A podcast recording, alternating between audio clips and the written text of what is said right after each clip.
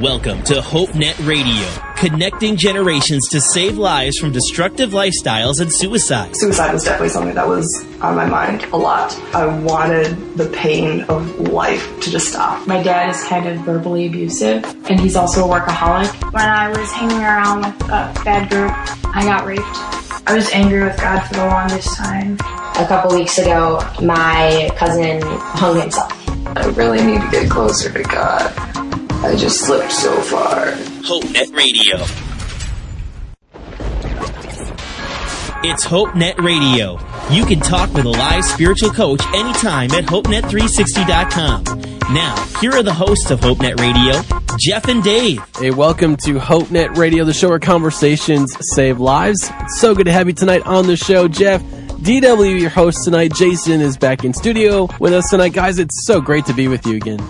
Good to be with you. It's good to be with our listening guests, and I hope that um, they will be able to not only join us, but go back to HopeNet360.com and pick up some of the other broadcasts that we did, because I think it's important to put some of these, string them together, especially this one and next week. Yes, for sure. that. It's good to be back.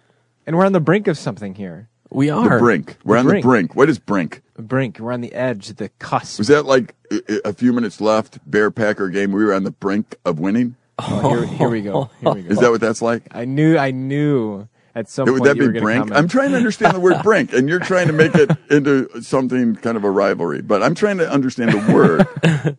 It's kind of like when there's a peep on the table, and Jeff walks in, ah, and to us that peep is disgusting. ah, yes. But he's on the brink of just dashing No, it and shoving it in his face. Or, no. or is it like when Jay Cutler goes back for a pass, he's on the brink of an interception? Would that be more like it? Not at all. Not at okay. All. I'm just trying to get a grasp of the word. You ever say a word too many times and it all of a sudden doesn't make sense anymore? We're getting there. Yeah, we are on the cusp of all right. some cusp. Cusp. Yeah, say that one. Cusp, cusp, cusp. What is cusp? Cusp. I don't know. I don't have a dictionary in front of me, Dave. So we have brink and cusp. It's cusp. kind of like Yeah. how in our fantasy league. let, let me introduce this to our people then. what are you introducing? We're on the brink and cusp of something great, so pay attention. What did that just mean? It meant that you were just redundant and repetitive. Can you be redundantly repetitive? Yes. but anyways, I love playing with this is our words, so- 99th episode. Yeah, it All right. And next week will be 100, and we're right. hoping to have some special guests in studio with us, people that have been there along the way. And 100 episodes is just cool because it's 100. It's like a century, and you got to celebrate a century every time it comes through. So that happened with Y2K. I mean, everybody was excited, and there was a lot of hoopla, and people were buying generators and everything else. I bought on a Y2K. generator. I yeah. did. I still use it. I was going to say, you probably still use It's, it it's today. 15 years later, and whenever the power goes out, I still use it. I'm thinking, man, thank you for Y2K because I've had a generator ever since. Yeah, and Apple computers too, because they probably didn't have any Y2K. Uh, probably. That was so long ago. Can you believe that? 15 years 15 ago? years. Yeah. I didn't do anything for Y2K. All right. When I was a kid, and you mentioned the year 2000, Yes. I honestly thought Jetsons, that we'd be flying around in cars, that robots would be doing all of our work, that your dog would be doing its walk on a treadmill. That's what I thought. I'm still waiting for my hoverboard. Yeah, hoverboard. hoverboards. future. Yeah. It's coming October, right? Yeah. Yep. But you know, it's interesting when you have expectations of, of what it should be. When I was a kid, I remember watching and thinking, it's impossible. You're not going to land on that moon. Yeah. Impossible. And I watched it. And I thought, you landed on that moon. And now today, think of this stuff. Cell phones, all that stuff was foreign to me when I was a kid. I actually grew up at a time where, where black and white TVs were what everyone had. There was no color TVs. There were, but only the extremely wealthy had them. Now look at what TVs are doing. It's just weird. Now they're curved. Th- I know. Whoa. Yeah, you might as well not try and keep up with that one. I tell you. Um, but but it's interesting to look forward and to look backwards a little bit. I mean, when I look backwards, I, I don't think anything back there was bad. It's just it's it's hard for me sometimes to fathom. I used to drive buses for camp back and forth from Chicago with no cell phone, And no GPS. no GPS, no cell phone. We'd break down on the road. We used to put everybody's luggage on top of the bus wow. on a luggage rack. And, and we'd go down to Chicago. Do you remember those buses? I do. Yeah, because Jason was was a part of that church. Yeah. When they broke down. Yeah. And, you know, when they break down, and you and and believe me, we packed them. So you had sixty kids on a bus. They were old buses, and you had all the luggage on top. So even going around a curve, the whole bus would tilt, you know, like this, and then you break down with them with no communication. That impacted me. I remember in first grade, my first time going on a field trip, we went on a school bus. And I remember telling my teacher, I'm like, are we going to break down? Because I didn't want to break down. because of all the camp buses. because of all down. the camp buses and church, you know, because it was the church bus and it Yeah. always broke down. you can become gifted if you look back and see that it's a positive. All the buses are broke down. So I'm at college and I'm I'm with Wheaton College and we're going to play away games, and they drive these old coach buses. I, I, you know, they're nice buses, but for some reason they must have got them from World War II surplus or, or something. Twice in my time, the bus started on fire on our way. Really? Yeah. What? Started on fire. And I'm sitting in the back, and all of a sudden you smell this, you know, it sounds, and I, I, I walk up to the head coach and go, smells like something's burning in there. Now, everyone else is panicking. Man, I drove a camp bus. you know, if you want, just give me some water. I'll throw it on there. We'll keep going. Yeah. You know, it's like, yeah, this isn't a problem. And, and, and he's laughing because I'm so calm. He goes, like, I think the engine's on fire back there. ah! You know, it's like, so he pulls did over. did you scream like that? No, that- the coach did. Oh. but no, he didn't. So the driver pulls over and quickly gets everybody off, and I'm I'm just thinking, are you kidding? It's about to flare up. This is the time that you know. Did you bring marshmallows? Because I used to have to stand on the side of the road with 60 kids, Yeah. and kind of wave down cops to, Yeah. to help us. Because how am I going to get a call to somebody? Yeah, no kidding. I don't even go to big cities anymore without a GPS. Yeah. Mostly because I'm like, I'd be lost. Or a you know? phone. Well, definitely a phone, but a GPS All would be a valuable I have to tell you the truth here. Okay. There, there were policemen that saw us. They went right by. Really? There's no way that a guy wants to stop with 60 kids on the side of the road in a school bus with all the luggage on top. This this policeman knew what he was in for if he stopped. so it's like I ain't stopping. I'm and I remember once there were two police that went by and I'm trying to wave them down and they went by anyway. And I'm thinking, "All right, guys. I am really stuck here." Yeah. Finally somebody stopped. You know normally though who stopped? Somebody that knew camp, somebody that had been to camp stop and go, "Oh, Oh, hi. What are you doing?" And I'm going, "I'm kind of in trouble. I have 60 kids, no phone. I'm I'm miles from a help. Could you go call somebody for me?" I mean, that's how we used to do it. yeah. You you think I'd be traumatized, Jeff? You think you think I would be traumatized? But You no. think so? You think so? I'm not. I still smile when I think about buses. Most of the time. There's that one story Yeah, when you a- tried walking back to camp. I did try. I, I didn't say that those were good. there, there was one time. It's the third bus in the summer. Now, it, for those of you that understand church buses and old, one time it was the third bus I blew up that summer. So I'm going to Chicago, 300 miles, and I'm in this bus, and all of a sudden, boom! I hear that infamous "that engine's gone" Oh boy.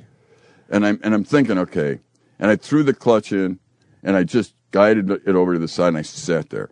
Now we had a rule. My buddy Ron was riding a, driving a bus in front of me, but if we got out of sight from each other, we had to get off and turn around. Mm-hmm. So my buddy Ron, I, I got out of his sight, obviously. So he says, "Uh oh."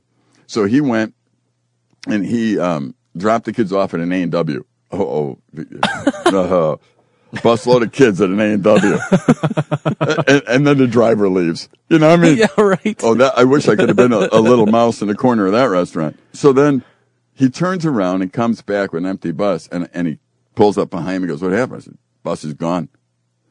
And I'm ticked. This is my third bus that summer. You know, they're saying, "What do we do? We don't have any options. Put them on your bus, take my luggage inside, and go." well, I had nobody tell anybody. All right, no, this is between us.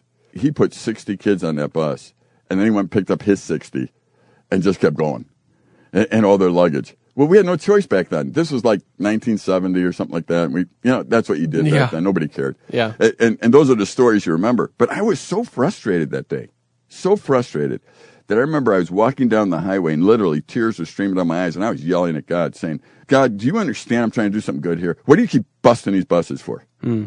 I mean, I was mad.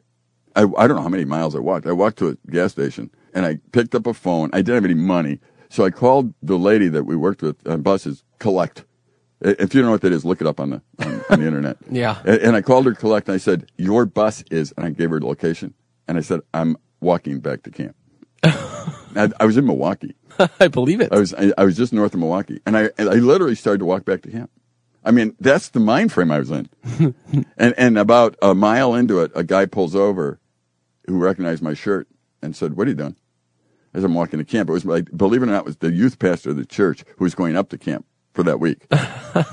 and, and he caught me walking to camp. He threw me in the car. I wasn't going to go. He put me in the car. It's like he forced me in Yeah. and brought me to camp. And, and that's how I got back. And, and then I got my sanity back. So interesting. Uh, we need to talk about how past experiences affect us. We, we Yeah. need to do that. Yeah, we're gonna do that tonight, and uh, you know, sometimes God does send you your own personal cab once in a while to get you from where you were to where you should be going. And we're gonna talk about how to leave it all behind tonight on the show. We're also gonna chat with a coach about Fields of Faith coming up, so that'll be a great conversation later tonight in the show.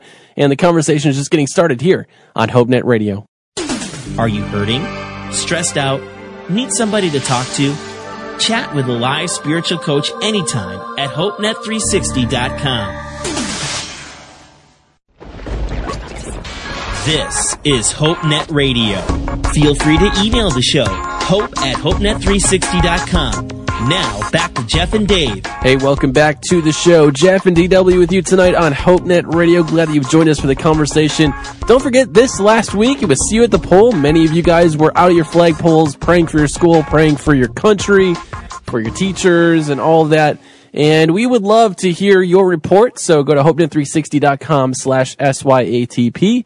That's the link there. You can report in your school totals and share a story about how See You at the Pole went for you this year. Also coming up on the show, we will talk to Tim Burr, who is a coach here in Green Bay, and he will be talking about Fields of Faith. Great conversation tonight. We'd love for you to be a part of it. So if you're hanging out on Twitter with us, we're on the tweet back. Just use the hashtag HNRTB and join us for the HopeNet Radio tweet back. This is show 99. Next week will be the 100th episode, so you definitely don't want to miss next week's conversation. But tonight's conversation, Dave, is all about how to overcome the past. And many times in life, we'll talk to people. I've been there. There are points in our past where we can just point to and say, man, I really messed up there. Man, I really could have done better on this. And sometimes we get hung up in this kind of a funk where we're just continually living in the past, a lot of times looking at our failures. And I, I found in my own life, it's not healthy, but then even in talking with people who are stuck, who are kind of going through life and that point of their life where they're like, man, I really messed this up. I messed this up. And it's sometimes it can be hard to talk to people about the past and overcoming the past. And, and Dave, you've probably talked to many young people over the years. Is this a common thing for young people to, to face and wrestle with? It's common for everybody. In fact, speaking of the past, for those of you that listen to the first segment, I want to assure you that Silver Birch Ranch no longer drives buses. we we rent them from professionals now. We've had our past, and uh, we don't do that anymore. But you know, the bottom line really really is, um, there's a lot of young people who are afraid to try things and fail because their past haunts them. Failure haunts them. I have found there's two venues, and you you two guys are younger, so tell me if I'm not right on this. But there's there's two kind of avenues that happen. There are people that when they make a mistake in life, when when something doesn't work, they look at it and go, "Oh, I just found out how that doesn't work," and and they use it as a springboard, you know, to the future. And then there's a group that says, "I'm no good. I'll never be any good," and it becomes an anchor to their future. Mm-hmm. Th- does that describe it? I would say that's a fair assessment. Yeah. I don't know if you guys have any examples of that, but I, but I find that first, if I'm trying to really be honest and help somebody, I have to figure out how they're using the past. And all of the listeners today, and you guys, Jeff and Jason, you're using the past. I know you are. So how are you using it? Is it a springboard, or is it an anchor? And how do you know? And I would encourage parents now, and then we'll get into the discussion here a little bit on it. But even parents, the reason that mine became a springboard was because of my parents mm-hmm. my dad, if I failed at something, I never got punished for it. I didn't. He never demeaned me. He never made me feel like, oh man, you're the most stupid kid that ever walked the face of the planet. Never did that. In fact, I can't spell to this day. Mm-hmm. So he told me, you better get somebody to help you proofread stuff. It wasn't like you'll never amount to anything. I'm a writer. I'm a speaker. And you know what? I can't spell. So it's not holding me back. Yeah. It's changing how I do it a little bit. Yeah. I have to. I can't send anything out that's not checked. You know, spell check's nice now, so that that's helpful. Yeah. But but I can't send anything out that's not checked. Have you guys seen that in your life? Are there examples where either uh, you personally have seen it, or or where you've really been held back? Because I think what we want to do is help our lis- listeners see they might not be identifying right with what we're saying, but if they can understand, if the framework for the past can be reframed so that it is actually a springboard rather than detrimental, my goodness, you will be somebody who is hard to stop. And you've just defeated a lot of depression, actually, anxiety, and this kind of stuff because of things. So hey, let's talk about that. I- experiences that may have done that in our lives or your lives. Well, first of all, that is a very profound way of looking at it because a lot of times we'll see our failures and we'll look at those as those are black marks on our record. Right. Right? I mean, and sometimes the punishment fits the crime, sometimes the punishment is a little bit too strong, but either way, somehow along the way we've been reinforced that failure is not an option. That failure just cannot happen. And if you fail, boy, that's that's a really big mark on your record. I mean, some people are, you know, even fearful of being fired for a mistake at their job. Sometimes, whether it's working for a boss or someone who is not very forgiving of a person, or in school, you know, when you had to take the test and say you bomb a test and you failed on the test, you come home and you're grounded. You know, because apparently you failed the test, you didn't know how to regurgitate the answers or something. So failure in itself can hang us up too, because we're not always prepared for failure. We're not always prepared to, to handle it. A lot of times, whether it's our parents or it's our social structures or teachers, we aren't really working through the failure well. We're just expected perfection. Right. And so we're kind of, I'm speaking from a personal perspective, not necessarily from a whole perspective, but a personal experience. You know, I've been a frustrated perfectionist to the point where not only am I afraid to fail, but failure isn't an option.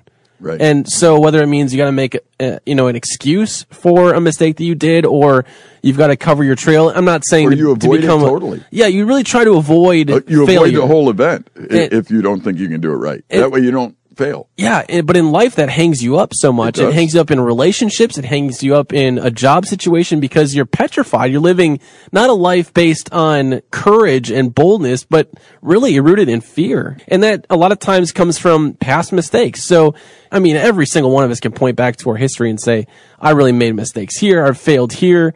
But I, I think it's a lot of times how you work through the failure that really defines where you go in life. And that's, it's easier said than done, really. Yeah, and I think a lot of times we get the case of the shoulda, coulda, wouldas. We look back and we focus more on, well, I wish I would have done that. I should have done this. I could have done that. But rather than focusing on the past, you know, I think what we need to learn to do, and, and I think in some areas of our life, this is what we do learn. It's like, all right, how can I take that experience then and make it a positive thing? How can I learn from it? And it's simple because we've been doing it since we've been kids, you know, and I see this in my son even in a very simplistic form. When we're cooking on the stove, it's hot Yes. you know, and there's no way sometimes that he's going to know it's hot until he has an accident, you know, or he touches it, or we tell him. I mean, we could tell him it's hot all the time, you know, but as soon as he learns that it's hot, he has a choice. You know, he could sit there and think, oh man, I shouldn't have touched that. Or what naturally happens in a developing mind is like, all right, next time I'm not going to do that. But as we get older and things get more complicated, there's more reasoning behind it. Right. And I think that's where we need to be more intentional because the innate nature of us is let's learn from it. Right. But I think sometimes it gets muddled by the confusion of sin and, and Satan not wanting us to learn from those mistakes. Um, if it's a sin thing, otherwise there's other things, you know, that, that we can learn from. You guys said something interesting though. It's like, well, when I made a mistake in the past, what if it's not a mistake? What- Yeah. What if it's just an experience that went bad? Yeah. Yeah, that happens all I the mean, time too. we tend to frame it in the word mistake. I got cut from a no-cut baseball team. Is that a mistake? Well, coach probably shouldn't have done that because it's a no-cut team. Yeah. But, but other than that, or was it just an experience that said you're really bad at baseball? yeah. Now, what are you going to do with that experience? Mm-hmm. My dad was able to frame it right for me. It's like, well, I guess you're not going to be a baseball player. Let's do something else. Right. Okay, you know what? I thought about that for 30 seconds. Now, if my dad would have said, You're that bad? Boy, you stink. Mm-hmm. Man, now I would have been having my head held down. And it's like, No. Oh, yeah, my dad just framed it right. It's like, I guess I'm not going to be a baseball player. I'll go do something else. Again, in all of your experiences, first of all, we're looking at relationships here. Mm-hmm. Uh, relationship with God says uh, obviously something. Relationship with our parents, relationship with each other. Uh, we can demean each other very much by just saying, "Oh man, you're that bad." I took five years of piano lessons, and you know what I learned? I'm not a musician. yeah, and and to this day, I'm not. It's not holding me back. I mean, I'm not angry about it. I'm not. I, I learned this isn't my thing. I so wish. You know, I had a friend that could sit down and play anything on the piano without even knowing any notes or music theory, and I'm going, I want that. I wasn't that. So my five years of experience, I remember my dad when I quit lessons, he wanted me to take uh, anything, and I did. He finally came around and said, yeah, this isn't for you. You know what I mean? It's obviously not for you. It wasn't condemning. It was, this isn't how you're wired. So past experiences, they're going to teach you as a springboard or they're going to bury you as an anchor. Yeah, when we come back, we're going to talk about this verse in Philippians 3:12. It's just it's one of those where I think it's a life verse of mine. Talk about that when we come back. So keep it here on HopeNet Radio. We're connecting parents with their teens in real conversations that save lives. HopeNet Radio on Q90 FM. This is HopeNet Radio. Connect with us on Facebook and Twitter. Hashtag HNR. Now, back to Jeff and Dave. Hey, welcome back to the show. Chat with a live coach anytime at HopeNet360.com. Also tonight at HopeNet360.com. See you at the Pole numbers are there. And if you have not reported your school in, what are you waiting for? Go to HopeNet360.com slash SYATP. Let us know how things went around your flagpole this year and maybe some of the stories that have happened there. Maybe a, a time of courage or boldness or stillness and just hearing God speak to you. Uh, these are such great moments around the flagpole. I, I always remember, guys, being in high school and going to the flagpole in the morning on See You at the Pole Day and just having that time with people that I didn't even realize were Christians. And I all of a sudden figured out, wow, you believe this too? You, you follow Christ too? This is awesome. And these are just moments that I've treasured in my life. And so hopefully that was a great experience for you this year. Check out HopeNet360.com and share your story with us. Jeff, DW, Jason with you on the show. 99th episode. Next week's going to be fun. But tonight we're having a great conversation about looking forward.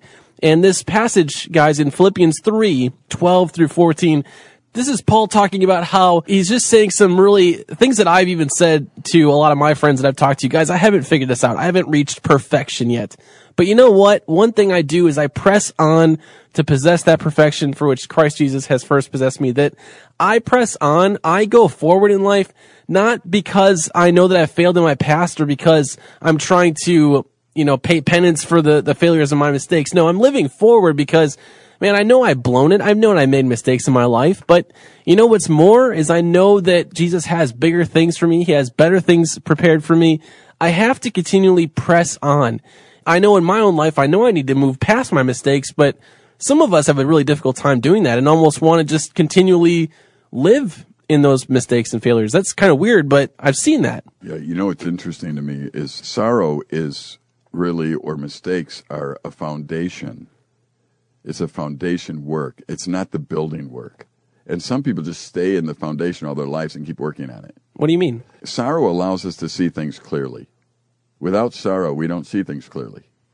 It's almost a gift in a way. So when I see pain, I understand that I shouldn't be disfiguring my body by putting my face on the burner on the stove. So pain is a gift. The immediacy of pain is a gift. The making pain dull is not a gift. We should feel pain because it, it's our friend in that sense. Pain is always there to remind us of something that we need to correct. I shouldn't have my hand on the burner. I shouldn't be doing, you know, I mean, it reminds us of something mm-hmm. that, that's there to protect us. So pain actually is a trigger Yeah. that protects us. Right. So when somebody tries to get numb to pain, they're moving away from its protective value. So sin, should that pain us? Yes. Yeah. Yes. So when we get numb to sin, what does that do? Moves us towards it. Yeah. Yeah. What happens is we have a tendency to want to to minimize the pain, and when we do that, the only option is numbness. And then when numbness hits, uh, we become disfigured because of the fact that the numbness now, the pain's no longer protecting us. That's one thing. As you were talking, I, I, I kept thinking about that. Uh, the other one was a story in the Bible where there was a man laying by the well in Bethesda. I think the well of Bethesda. I think that was the name of that well. And and he was laying there and he's crippled. And Jesus came up. We had a program on this once a long time ago. I think. Yeah. Jesus came up to him and just said, "Do you want to get well?" Why that question? Well, that guy had been there for like 38 years. Yeah. A long time. This isn't, you know, months or even days. This was, He was so used to his dysfunction yeah. that Jesus saying, "Do you want to get well?" was a, a loaded question, because if you walk, you can't come here and lay tomorrow. If you walk, everything about your life's going to be different from this point on. There are some people listening to us today, Jason and Jeff, that have set their whole life around their dysfunction. Mm-hmm. They've set their whole life up around failure. They have set their whole life up around being a victim. And if they're free from that, they don't know how to live. And I don't know if that makes sense, but that's really what happens. That's what I'm talking about. Yeah. Like, uh, it, and it's maybe just being stuck in a victim mindset, and it's it's a reality. And I, my heart goes out to people who are stuck because in some ways I can relate to that. I can, I can get focused on my past failures and think, well, man, I'm just a victim of the system. Maybe it's not me. Maybe it's you know my teachers, or maybe it was you know this boss that I had years ago, or maybe it was my parents. Maybe it was an abusive relative of mine who abused me when I was younger. Either way it's no longer a, a point where I need to move forward from. It's like, this is just who I am. I'm constantly going to be failing. I'm constantly going to be making mistakes. So why don't I just accept it? I don't want to say, well, we need to embrace our failures. I think we need to expect that we're going to fail, but we can't live thinking that I'm just a failure in myself because that's not how God created us to live, right? Right. You're, you're either going to use it as an anchor or springboard. You're, you're either going to learn something from it and, and learn what you shouldn't do anymore. Again, a line from my dad. I made a mistake when I was a kid. I can't remember what he was doing, but he goes, well, you learned that that's not how you do it. Mm-hmm. Okay. That's a very positive spin Yes. on it. it. It's not like you're a bum. Yeah. No, you've learned that's not how you do that. Yeah. Well, that's really positive. And he was right. You know, there's a basic principle in life. And the basic principle, if you're going to be okay, is personal responsibility. Mm-hmm. That, that's the basic principle. Dave Wager is responsible for my sin. I am a sinner, and I need to understand I am responsible. What, what happens if we start using our past experiences as anchors is that we start becoming a victim and other people are responsible for us, and it just makes us feel better about the fact that we're not really responsible for our sin mm-hmm. that others are responsible. It's kind of like an alcoholic if you go to one and say, you know, you need to know you're an alcoholic before I can help you. Well, that's true. I need to know that Dave Wager is responsible for admitting my sin. I'm responsible for my attitude. I'm responsible for my repentance. And, and if I'm a victim, I'm not responsible anymore. I can blame, as soon as those other people change and other things change, then I can be okay. You'll never be okay that way. Uh, we need to be responsible. And some would say, well, I don't have a choice. We've had a program on that too. You, you do have a choice. Yep. No matter what, that's one thing that nobody could ever take from you. They, they can't. I, I'm not saying all your choices are good, but you always have them. Mm-hmm. Someone comes to you, puts a gun to your head, give me your money, or I'll, I'll you know, I'll shoot you or something. And, and, and you have a choice. You can either give me your money or get shot. But, but you still have a choice. Mm-hmm. You say, well, I don't like either one of those. That's not what I'm saying. But you do have a choice. And, and I think victimhood makes it so you don't, so you feel better about not making a choice. And I think the difficulty for Christians, those who really have that heart of compassion for people, is to not give in to people who want to just continually play the victim. Right. I mean, Right. any one of us at any time, Jason, you, you've probably been at, at points where you've either met people or you've been in that spot where, sure, I would love to just play the victim right now because that would just be easier than facing my reality. Well, and I think that that is the problem sometimes is that, you know, even in that, that biblical example that, that Dave just shared, you know, there's that choice. It's like, all right, I'm used to this. And if I fix it, all of a sudden I have to put in effort. Yeah. You know, and I also think that when it comes to, you know, the whole victim mentality, you know, sometimes as you talk to those people, it's almost as like, well, this is all happening to me. You know, it doesn't happen to anybody else. But the reality is, you know, we're all imperfect. And we talked a little bit in between segments about this, but we all are not perfect. And that's the reality. And so we all face choices and we all face that responsibility of what do we do when things don't go the way we expect it to go and how are we going to respond to that? Right?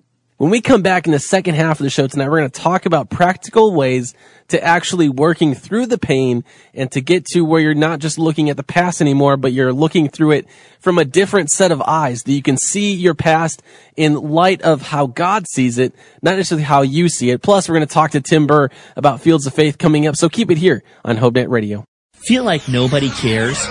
We do.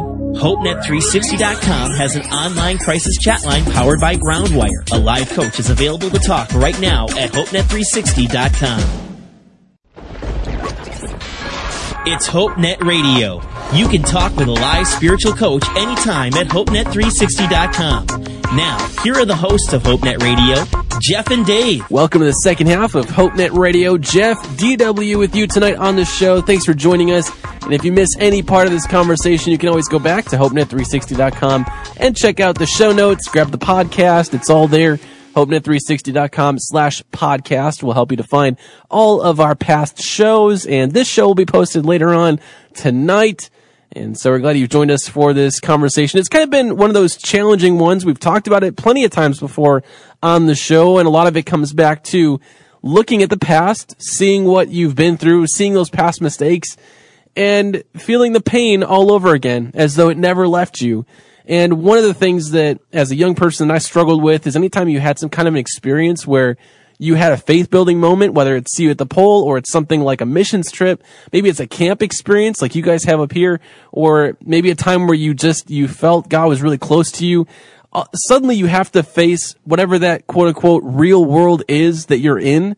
And a lot of times as a young person, I struggled to take whatever that experience was into my daily life. And so sometimes it was a building on those things. Sometimes it was my past failures kept bringing me back, but somehow I would lose whatever I thought was that feeling of God being so close or that, that confirmation that he was doing work in my life and that I was a different person. All of a sudden it seemed like I'm not really a different person. I'm the same person, just going back, you know, I'm just a couple of days older than I was before. And so we want to help you guys to work through those challenges. You are a different person. When you're in Christ, you are a different person. And I think the key thing tonight is how do we have endurance through that? How do we get past the pain and I think first things first, we've got to address the fear. I think a lot of people, whether we're adults, you're a teenager, change can bring about fear. We can really fear that idea of change because change is not always easy. We've talked about this on the show many times. Why fear that. it? Why fear it? Why, why why does somebody fear change? It's just the unknown. You just don't know what to expect. Okay, and and we've really set our lives up in a very comfortable way that even in the the discomfort we're comfortable. Exactly. Well, many of us are trying to get out of comfortability because we've just become so comfortable that we've become complacent. Do you try and satisfy your uh, feelings, uh, Jason? I think so. Yeah, I think we do. uh, you have a, you're thirsty. That's an urge. You, Yeah, you try and so I- I satisfy. it. drink yeah. water. Yeah, I mean, we all do. Tendencies to do that. We have when things are uncomfortable for us, we have a tendency to move away from it and find our comfort spot, and that's why some people turn to alcohol, actually, or drugs, or sex, or whatever else, because what they're finding is a, there's a comfort spot, and they're trying to get to it. Mm-hmm. And and what they realize it, here here's the problem though, you're really not saved by memory. You're saved by hope What does that mean? in other words, when I look back in my life, the, the things that happen in my life aren't going to uh, give me anything in the future to live for. Only the future gives me the future to live for. And, and hope comes from looking forward, not backward.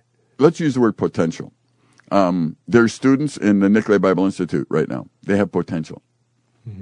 Uh, I am not in the Nicolet Bible Institute. I'm pushing 60 years old and I'm a teacher. If you were to come to me and say, Dave, I've always enjoyed your potential, that would be a disastrous statement to me Yeah. because I'm beyond that at this point. I either realized my potential or I left it behind. Now, what's interesting is that I need to keep looking forward so I can realize the effects of what I'm learning today so it doesn't stay potential. That's all. Hmm. And, and, and I need to do that, and you need to do that. And, and we don't want to do that because we're comfortable living in a way that doesn't force us to actually change what we think, change what we do. In fact, how much energy do you think we put forth trying to stay the same? Probably a lot. Yeah, I mean, think about your own lives. I mean, we do a lot. We we keep people out of our lives that might question us. We get together with other people and we all agree that this other person's wrong. I mean, that takes a lot of effort you know, Yeah. to do that. To, to even continually look backwards. Hmm. Practically speaking, Jason, if I were to ask you this, how does focusing on your past, how can you change anything in life by focusing on your past? Well, I can't change the past. So All right. really the only thing I can change is what's ahead of me. So if you keep being bothered by something in the past, Yeah. is that going to change that past? Nope. No. So is that a waste of time? Yeah. Yeah, it is. Yep. Now the only way that the past becomes not a waste of time is when it's a springboard. Yeah. So, but if it's an anchor, you're not going to change it. You're not going to change anything about it. Mm-hmm. So dwelling on it and fretting on it and, and worrying about it hasn't changed a thing. So you just wasted all that time. And not only did you waste that time, but uh, Jason, you and I, we work together every day, you know, when we're here. And let's say you're, you're, you're worried about something. You just robbed us of now. So you're married and you have children and, Child. and a child and Jeff, you're married with a couple kids. And if you are so obsessed with the past, Are you a good husband? No, Good father? really, no. So you just robbed the present Yeah, because you're obsessed with something that you can't do anything about. It's almost as if Satan's laughing at that one, saying, you know, I got you here. Uh, Where what we can do is acknowledge the past, acknowledge its mistakes, acknowledge that we just weren't experienced or whatever it might be, acknowledge the fact that we live in a sinful world and that people hurt people, and then move forward and say, but I'm living right now in the present, and I'm going to live now like I should. And, and that's very practical to me because it's more like, I've just wasted all this time and all these relationships, and I've been a booger to my wife and I've been a booger to my kids just because I'm living in the past in something I can't change. Mm-hmm. Well, not only that, when you're so focused on the past, like it's just a miserable state to be in. You know, you're miserable. The people around you, you're making miserable, and it just doesn't. It doesn't have that satisfyingness. But when you do something about it, Yeah, what do you sudden- expect somebody to do to fix it? Yeah. yeah, they can't go in the past and fix it. No. You know, Even an apology, as much as you like that, is that going to fix it? No. No. So we'd say, well, if you just apologize, I don't know how many people have said that to me, Yeah. and you apologize, and they go, well, that didn't make me feel any better. Yeah. Like, Right. you can't fix it. But What'd you make me apologize for then? right?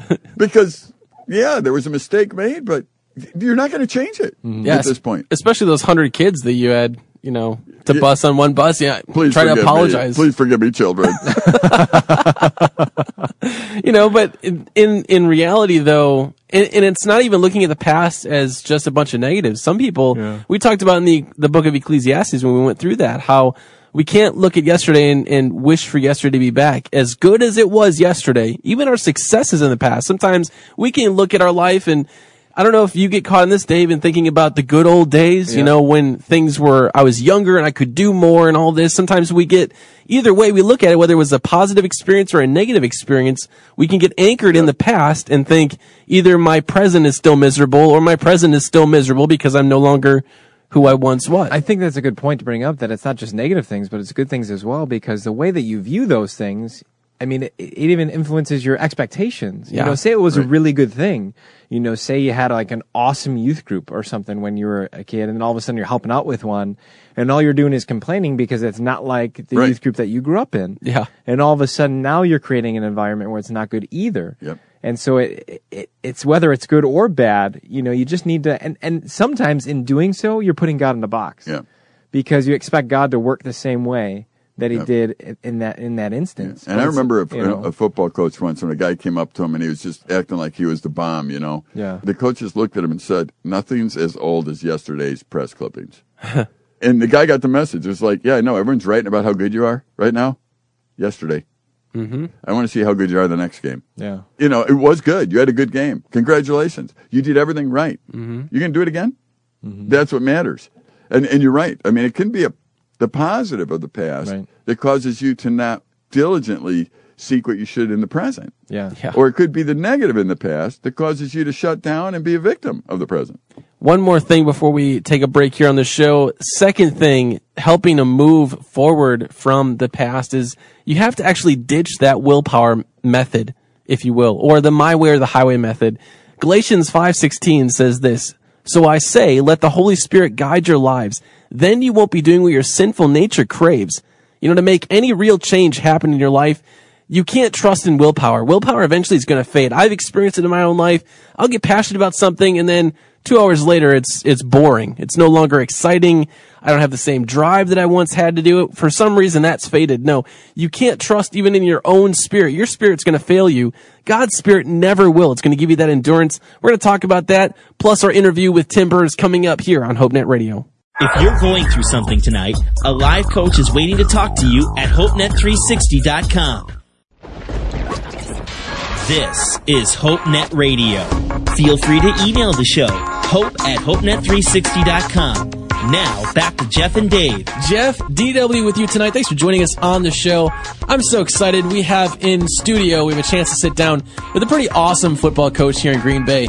Coach Burr is joining us in studio right now to share about another faith launching event coming up for students in a couple of weeks. Tim, welcome to HopeNet Radio tonight. Wow, thanks. I thought with the introduction, I was looking behind me looking for Coach McCarthy. Oh, oh, not quite that.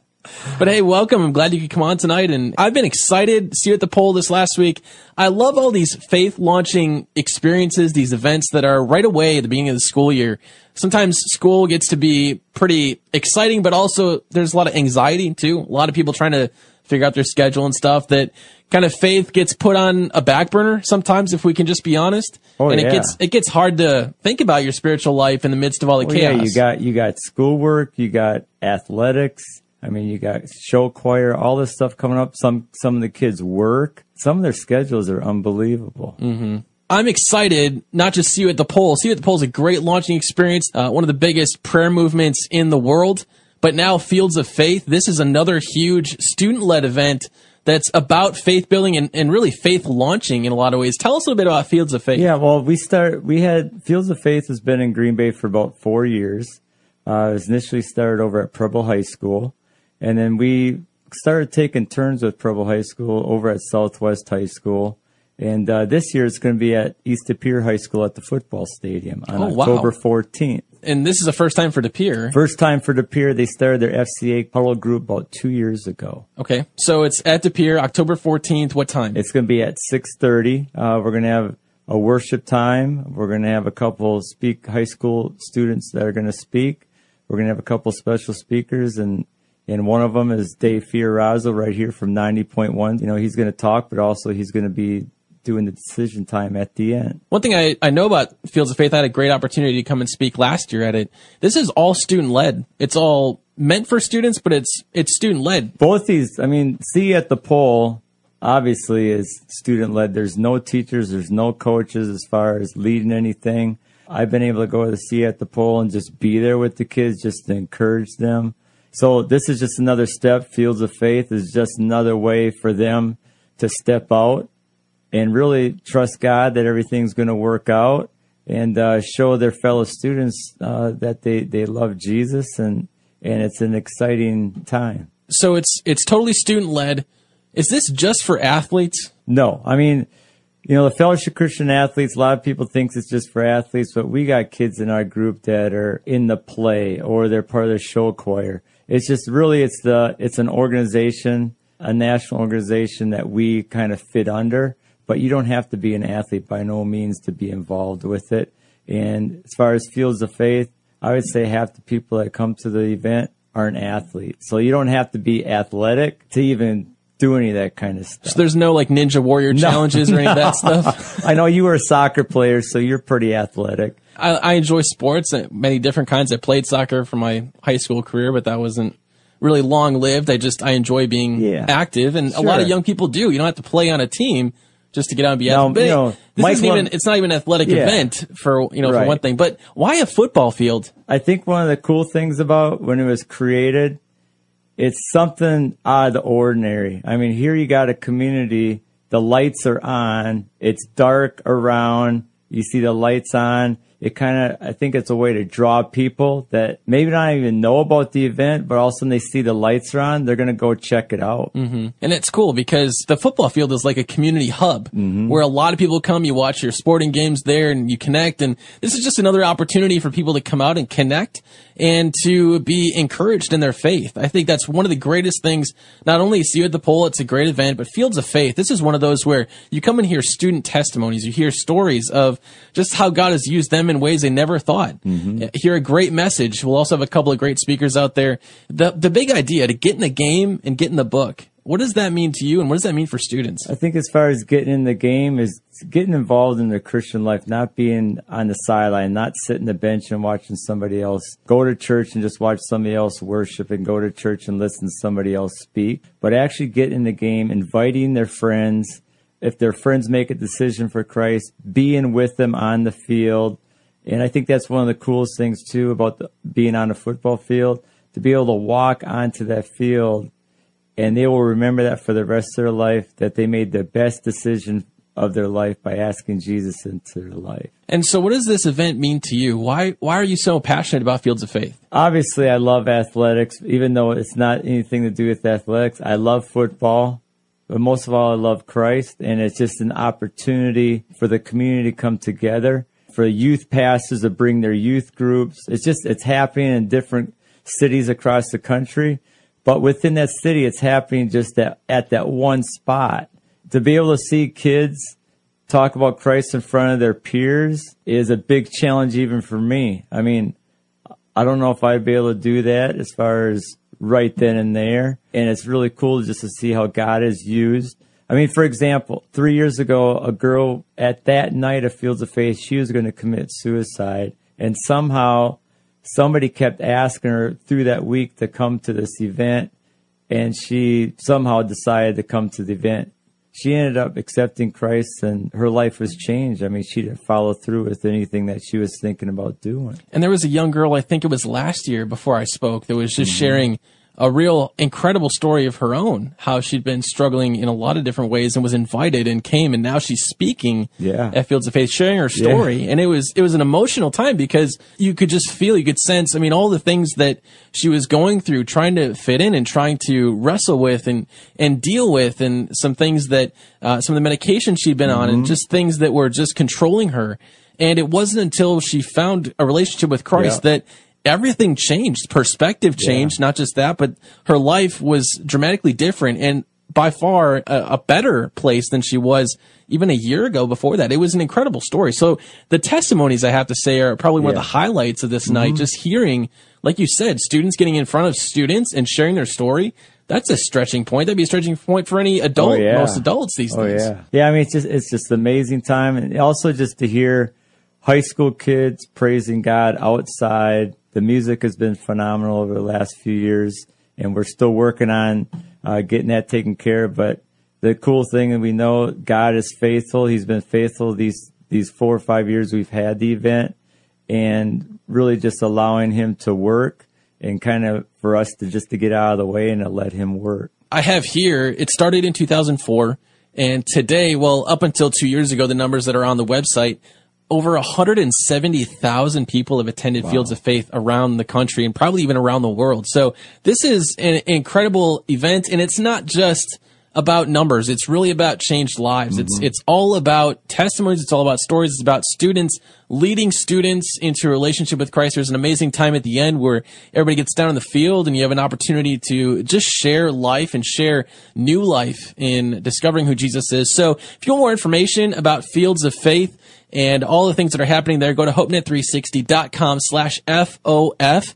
Pretty simple. Fields of Faith. Go to hopenet360.com slash FOF. You'll find details there and it'll tell you what time, where things are happening, who's going to be there speaking, all the details and stuff there on our website. Tim, thanks so much for joining us on the show tonight. It's been a lot Thank of fun. Thank you. I appreciate it. I love what you guys do here at the radio station. I love what you're doing through HopeNet. I know lives are being changed and it's great to be partnering up with you guys.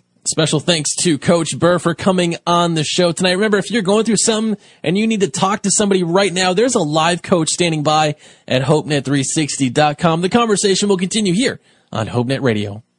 Love HopeNet Radio? Stay in contact all week long at HopeNet360.com. This is HopeNet Radio. Connect with us on Facebook and Twitter.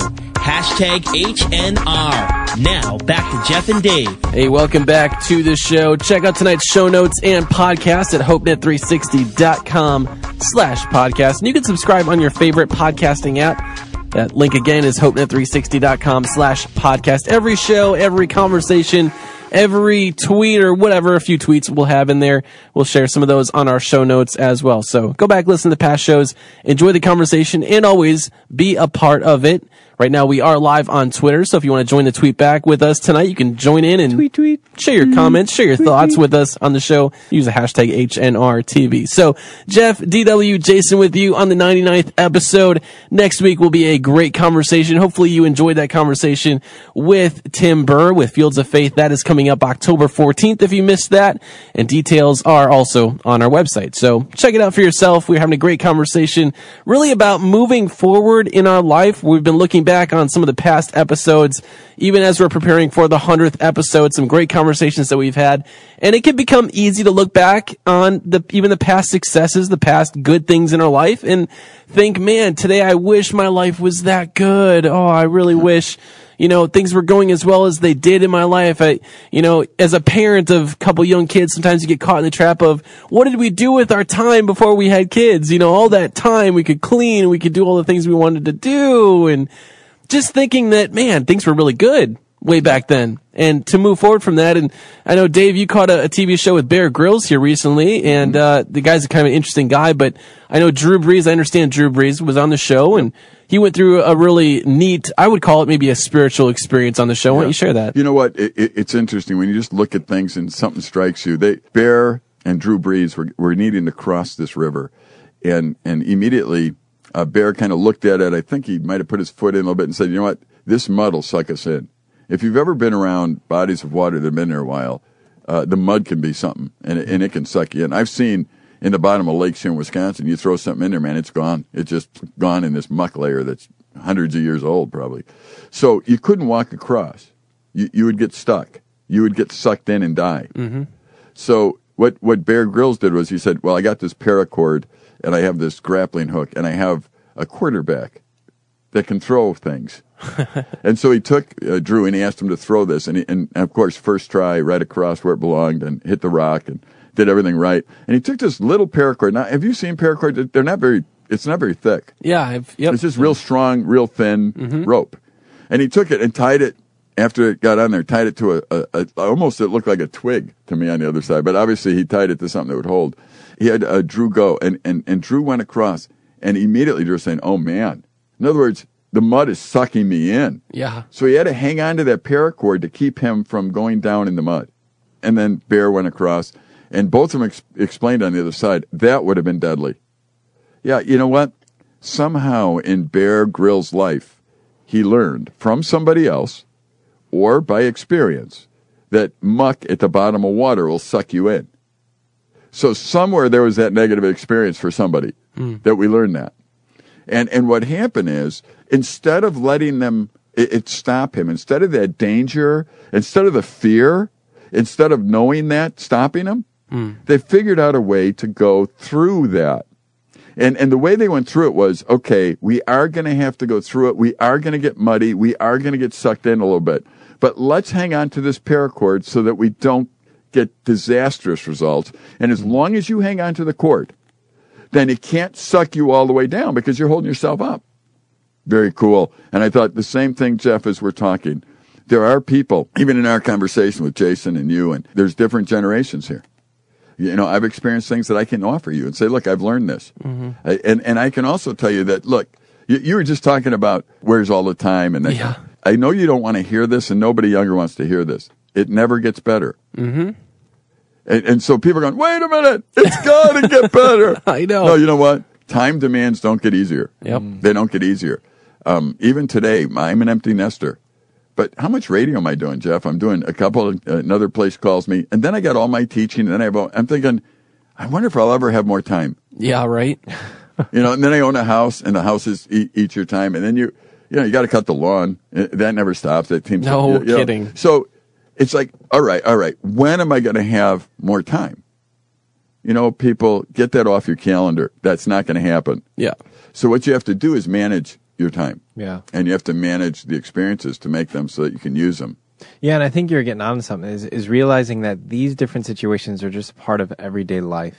You're always going to have a past because every day is a new day and yesterday is in the yesterday. And so the way that you live and experience your life, you need to learn and grow from it. And if you're always getting down on yourself for whether it's successes or comparing yourself to what was or could have been, you're not going to get anywhere. You know, even here at camp, I face that every summer. I get kids that come and have a lot of fun every summer. They come back expecting the same thing to have as Right. much fun as last summer, and I got to change it and do it so that it's You better do it a degree better. you know, and and that's Yeah. the reality of it, and that's not a bad thing. You know, in, in this case, it's a good thing, but I have to learn from the past, tweak it, and make it better. And the same is with our lives. You know, we need to look at the good and the bad, tweak it, so that we allow God to use us. Yeah, don't be afraid of the mud. Put Yeah. a paracord across it. Don't let the mud beat you, Yeah. but you still got to cross the river. Yep. And, and, and you're not the only one. And, and I love that point you just made, Jason. It's like we sit there and think, I'm such a victim. Nobody else goes through this. You know what? I will bet you that any experience that either of you guys have gone through, I probably have gone through. Eh, To a different degree, in a different place, in a different way, but the same experience. Because Satan only has, his tool belt is only so big. Yeah. And, and he uses the same stuff, he just disguises it different ways. And, and so it's nothing new. You're going to go through mud. All of us are going to go through disappointment. Yep. Um, you've heard me say that if you love somebody, you're going to be in pain because love and pain go together. In other words, my wife and I, I love her dearly. I never want to be separated from her. I do know that one day one of us will leave the other, probably. Hmm. That's a painful thought. Mm-hmm. Would it be better for me not to love or to love and understand that the pain will be there? Yeah. Okay, mm-hmm. that's the choice we all have in every area of life. Would, should I be a victim and not enjoy my relationship now because I'm afraid that one day it's going to end? No. No, see, that's the stuff we have to look at and start dealing with in a real way and not let that stuff make us, you know, crazy. tonight, guys, I think it is really important that we we don't wear those failures or even the past successes as badges of honor. I think it's really important that we recognize that today God has a plan for your today and for your tomorrow, but even so much more today. And Dave, you talk a lot about expectations. We'll post some of those past shows on our show notes tonight as well. But expectations are a big thing. You know, when you start saying things like, "Man, what did I do with all that time?" You know, when you start looking back at what was, you start to think, well, today I should be able to have the same expectations I had back then for how I'm running my life now or how things are going in my life. And that's just not possible. I think it's so important that we surrender really what those expectations are and ask God, do those line up with what you have for me? Because I think a lot of times we have expectations of life. We have expectations of our reality, our relationships that are not good. They're not healthy for us. They're not something that's going to help us to grow. They might even keep us from moving forward in our life. So surrender those things. I think third thing, third point that I really want to make tonight, we'll post the rest of these as well on our website is that our mess becomes our message. Just like what Drew Brees and Bear Grylls were experiencing with that paracord there, we have a mess that we walk through. And in our past experience, we realized that that mess at one point dragged us down and almost sucked us under and could have killed us. Right. And now we're making some differences in life. And hopefully,